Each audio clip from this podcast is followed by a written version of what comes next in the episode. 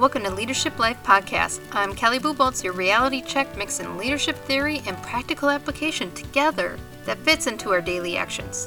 Let's dig in.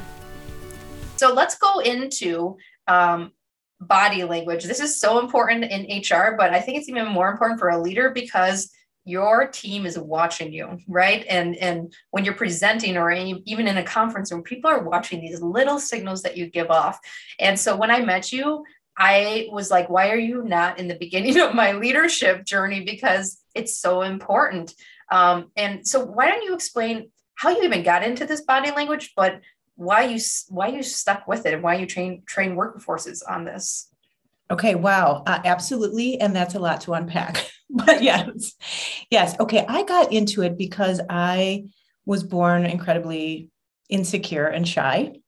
And I was the person who was always marveling at the person who could walk in a room and just sort of own it. So that that was I just I thought, what are they doing? Like, what is that secret sauce? So there that part of my personality was craving the ability to learn that.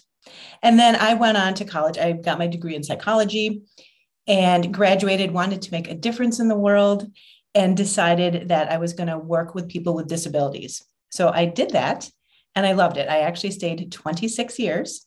So I worked in group homes, I worked with people with developmental disabilities, and literally worked with people that were nonverbal. So that was fantastic training.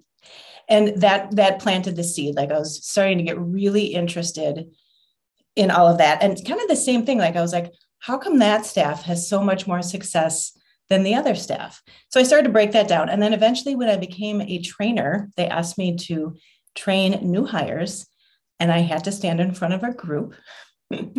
that's when it got real. That, I mean, it's sad that that's what was sort of the thing that pushed me over the edge, but I'm like, I need to learn and master this because just like you said, as a leader, you walk in a room and there's so much that our brain is taking in.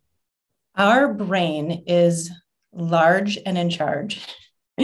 and I like to think of it as like a software program. It's constantly running in the background.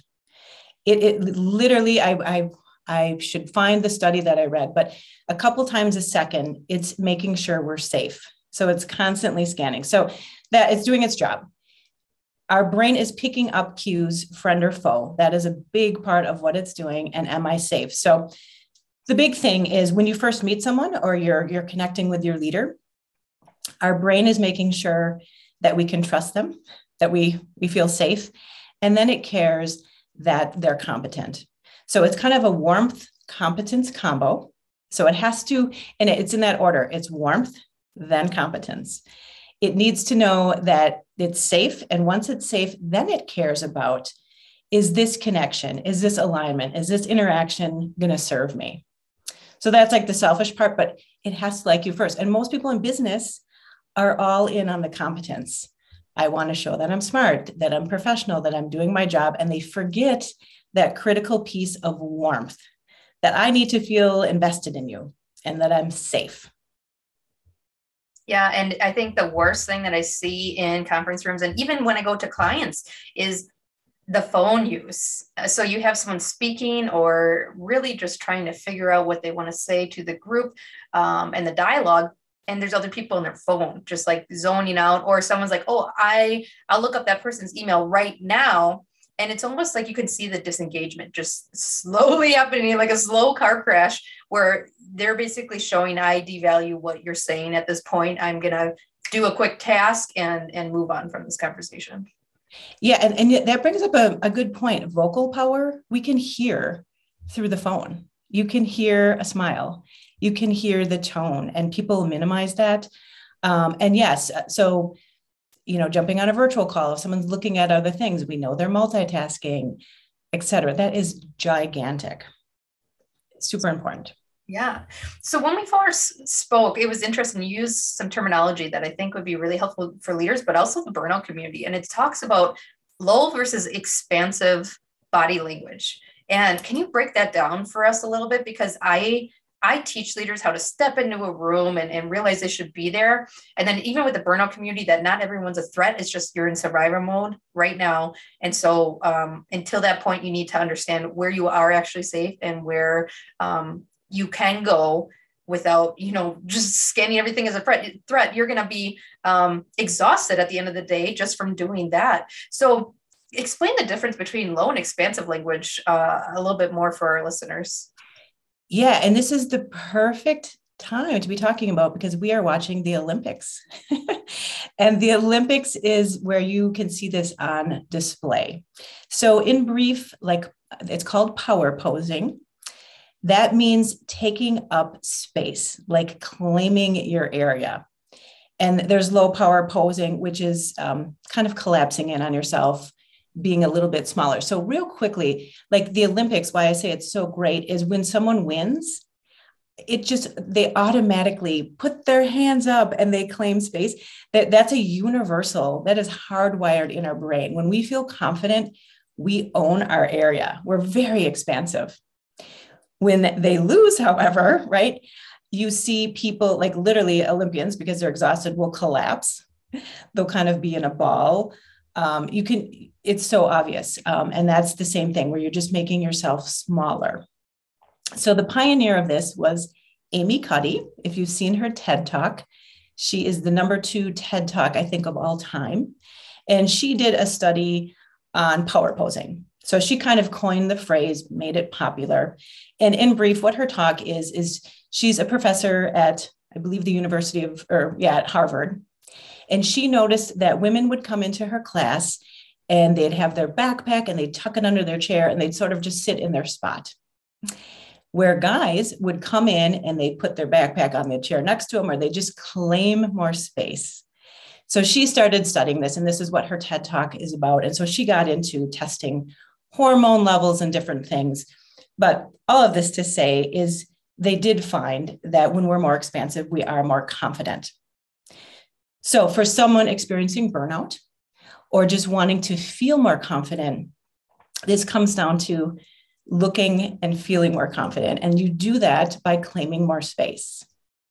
So, kind of the beginning point is what they call the launch stance. And that is where you stand with your feet shoulder width apart. So if you're not driving or you're able to stand, put your feet shoulder width apart, um, shoulders back and down, your head straight forward, and then your hands at your sides. That's a big one where people will usually cross their arms or put them in their pockets. You want them very loose at your side. So if you practice standing like this, and I'm doing it right now, you should start to feel you know, okay, like it's fine. Now, if I ask you to cross your arms or cross your legs, that makes you smaller. And uh, we can start to feel the difference. So it creates this feedback loop where then you do start to feel more insecure. So, personally, for me, this was big. I'm teaching. I know I need to kind of command the room, own it. And so I had to work hard at standing this way. It felt really awkward for the first couple days. But then it, it eventually became default, and now it feels weird if I don't stand that way. But that I think just psychologically, if you're like, okay, I'm, I'm owning my space, I'm claiming it, you do start to create that sense of feeling a little bit stronger and better. And obviously important when you're experiencing burnout. Yeah. And it's interesting because I always tell, especially um, new leaders or people who are really struggling with presenting, that if anything, get out of the chair and walk the room because like you said, and I didn't even realize it until you just said it, you're owning the space, but I actually thought it was just distracting to the brain because you're moving around instead of sitting in this chair in fear. Um, your body's kind of thinking about, you know, like my space, my room, am I going to hit this chair, this wall? I always thought it was that, like kind of a trick for the brain. Mm-hmm. But mm-hmm. yours makes much more sense where you are owning the space that everyone is in. And when I have to present, when I'm sitting down or virtually, it is a very different feel, almost like I'm questioning the things that I'm saying versus when I walk through the room in the group. Yes, absolutely. And this, if, if I may, can I apply this to the virtual world? Yeah, yeah. So if you're on a Zoom call, I always encourage people to um, if, you can stand, great. Not everyone has a stand desk, but that allows you to be more expressive and more expansive when you're speaking. But if you're if you're in a chair, fine, that totally works. But keeping your hands above the table, that allows you to be expressive. But it also, um, and, if you have arm armrests on your chair, that's a good thing. If you could raise them, Um, that allows you to keep your hands kind of in the frame. But what it does is it opens your chest up a little bit and makes you more expansive. So it's the same kind of principle where you're claiming a little bit more of your space. Yeah. And that that works with our brain chemistry. Our brain feels more confident. Yeah, and it's not so much a dominance thing. I because mm-hmm. there's plenty of space usually in conference rooms or wherever you go. It's more of what your body language is is telling your brain, and that's why um, a previous episode in the burnout prevention mentor we talk about sitting in your car in the unhealthy and healthy ways. And the unhealthy ways is we're hunched over the steering wheel, we're crying, or we're really upset, or we're screaming. And there's a difference between sitting back and breathing and listening to the music or going through your thoughts versus the hunched over. And um, the body language is one, but there's mechanics that you're literally decreasing oxygen when you're hunched over like that. So um, it's interesting that this all comes together, not only expansively of how people are reading you, but how your body mechanics are functioning when you're closed off and in a ball versus, you know, the stretch. That's why, you know, stretching and yoga right. is impactful. Yeah. So the car thing is a fantastic example. And this, I've used it in a different way. Uh, you know, if I have to give a, a presentation, especially one that's intimidating. Um, so when I'm in my car, and this would apply to burnout too, is we often we check our phone, and that's when you hunch over. Uh, uh, checking your phone automatically kind of moves you to low power because our shoulders typically roll in. We have our device in front of us, right? And that's we do that unknowingly. So be mindful of that. But the other thing is playing music actually does pump you up. So you want to play music that you love and makes you expansive. You can kind of dance. So if you're going into work and you're feeling that dread, um, really get that that music going. Get yourself expansive. Start owning it, and um, careful with that phone. Yes, I mean, I talk about it on the mental side a lot. Um, mm-hmm. But that phone, your head is super heavy. And um, actually, an occupational therapist told me if people knew how heavy their head was, would they would not look at their phone like this because it it it is basically the equivalent of like a 20 pound weight that you carry on your little neck and your back. So when you have a sore neck and a sore upper back, the first thing you should do is remove the phone time or like lay different when you're doing your phone. But that's a great uh, that's a great analogy to it. Um. There's so many reasons why we shouldn't use our phone. That's another one, right? yes, because you have a heavy head. Yes. Yeah. So let's talk about when we walk into a conference room or into a meeting. What type of things could you do, or or even gestures, or or how you sit that could be different of um, the difference between this low and expansive. Right. Well, there's a whole lot of science surrounding walking so just a couple things. Obviously, and they, oh, this is I shouldn't even share this, but they have found um, criminals can kind of size people up by their walk. They know who they're going to target. Just because we can tell confidence, we can tell someone who's insecure. And if you're going to target someone, you're going to pick someone who's not confident. Uh, how you walk in. So again, kind of owning it. You're, you know, you're going to have that launch stance, but now you're moving. So be purposeful when you walk. And then I, I wanted to just share with your listeners there is a website you can go to called BioMotion Lab, and they do cool research. But I was just looking at they actually have a demo of someone walking, and it's it's just the points of their head. Like you can't see the person, it's just like you know the points on their body, and you can mess around. You can um, change the gender, you can change the weight, you can change um, nervous or calm or happiness or sadness. And when you adjust those levels on the website, you can see how the movement changes. So we can determine really a lot by a walk. We can start to pick up on gender, on mood, on confidence. And so that's just a, that's a real visual way to to be like, "Oh, yeah, I guess I can see that." Yeah, and, and this is super important. That would be great for any leader to go out to that website because Mm-hmm. Um, in HR, sometimes I would be in a conflict resolution meeting or even just in a meeting, and I can read people a little bit better just from all my training. But people will say certain things around certain people, and then they leave the meeting. And then when there's issues later, the leader's like, ah, we had the meeting and we talked about, but you didn't read the room. You didn't read the body language. You didn't they're saying whatever they need to say to either keep their job, keep in good graces, um, you know, or out of fear that they don't want to speak up. So if you can really read people and practice this and and and connect with you for training, you can really become the the leader that reads so well, like people don't even have to really speak. And, and they just know and you can be the leader that catches the smilers i mean the, the biggest feedback i got in my burnout was why didn't you say anything because i was the smiler right i was high performing. I was still functioning. I was still answering people's questions and, and being that facilitator of meetings. But all my body language was like the shutting down, the, the closed off. Um, I would hide behind like my oatmeal and my coffee in the meetings because I just didn't want to be there. And if people had more knowledge around body language, I feel like all the signs were there and I couldn't help myself because I didn't know what was going on, but maybe someone else could have helped me or said, Kelly, what's going on? Like you used to walk the room and now you sit there like hunched over on the table. Um, what's going on? Well, okay, and there's two things you said that that um, I want to just comment on. So you are a smiler. I bet it was a fake smile though, that it didn't really engage the upper cheek muscle. So that's a huge cue. If people can pick up on that, then you can dig a little deeper because we do that as a way to calm ourselves down. Like we're trying to convince ourselves we're okay, we're okay, it's all right. You see this at networking events, you see it at kind of stressful events.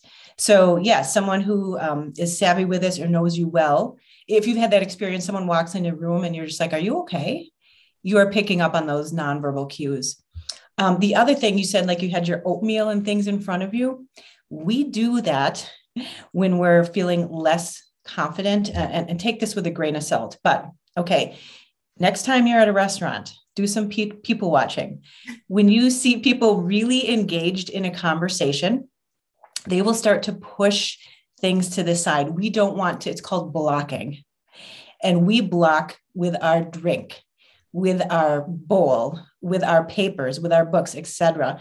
So obviously, if you're at a restaurant, you're eating, you're going to have a plate, you're going to have things in front of you. But as that meal is ending, you will see people start pushing things aside because if they're really connected, you don't want anything between you. So that that's just smart business in general. If you want to make someone feel comfortable, you don't want things in front of you. You want to keep it open. But yeah, if I worked with you and I knew that okay, she's not getting up, her smile is fake, she's got she's putting things in front of her, those are those are red flags. Like something's different. Yeah. And that moves you up the rapport and trust scale because now you know your leader or your boss is listening and watching and not in like a vindictive way uh, like poor performance more of they care and they want you to do well and that's i think the difference between a, a good leader and a bad leader is you are paying so much attention to someone's well-being that you know when something is off without them even saying it and that's that's the the bosses people don't want to leave right it's right. like leaving a, a family member now Yes. Well, in in brief, I, my mission is I want to help people feel seen and heard.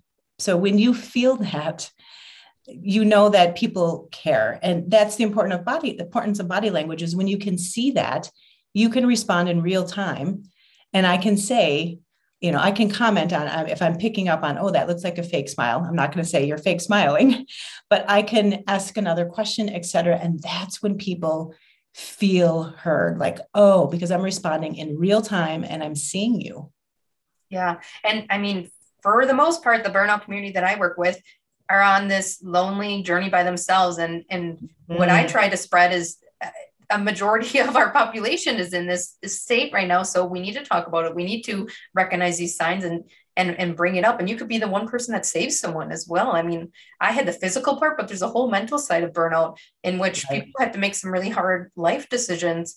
And um, sometimes those don't end really well. So right. this is great. What type of services can you provide um, workforces or the community in general Right. Well, so I do a lot of speaking. So I do, you know, I can work with groups. I I do workshops. We can break down different body language cues. There's there's basics I believe everyone should have in their back pocket. So I do that, and then I also do one-on-one coaching or even group coaching, where um, it's very individual. So if you're someone who is told you're intimidating, perhaps you would want a session on how to am, add more warmth cues, um, or the vice versa. If you're someone who is kind of um, taken advantage of or you feel like you're a doormat, you maybe want to add more cues that add competence. people that have a big presentation or a pitch or just want to build their connections. Um, I do one on one coaching with that as well. Yeah, that's really important. I mean, coming from a conflict resolution type of role, that yes. would have been really nice to partner up with some of the people I had in those rooms where they say that what they need to say to keep their jobs, put their body language is saying a whole different thing. So you leave that meeting and nothing really moved forward because they didn't recognize you know like like you said either your aggressive state or um, you know that you're almost too intimidating that no one wants to speak to you or come to you and that's what can get companies in trouble right that's when people start hiding right. things quality things or or messing around and they're not going to ask for help or go to their leader when they see those unethical things happening absolutely yeah well you're you're preaching to the choir here but yes but i believe that strongly mm-hmm. yeah mm-hmm. so what what is one tip you want to leave the listeners with um, in regards to body language that's really just in their power? Really, I guess I would think about kind of do a self audit back. When you walk in a room, what comes with you? So I imagine like a speech bubble. What is that word that's hanging over your head?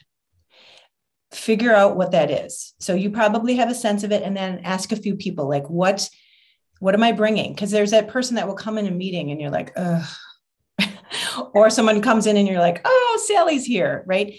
We have this essence about us. So I would identify what that word is. And that's going to kind of trusted people and saying, you know, what do you think is my speech bubble word? What is showing up with me?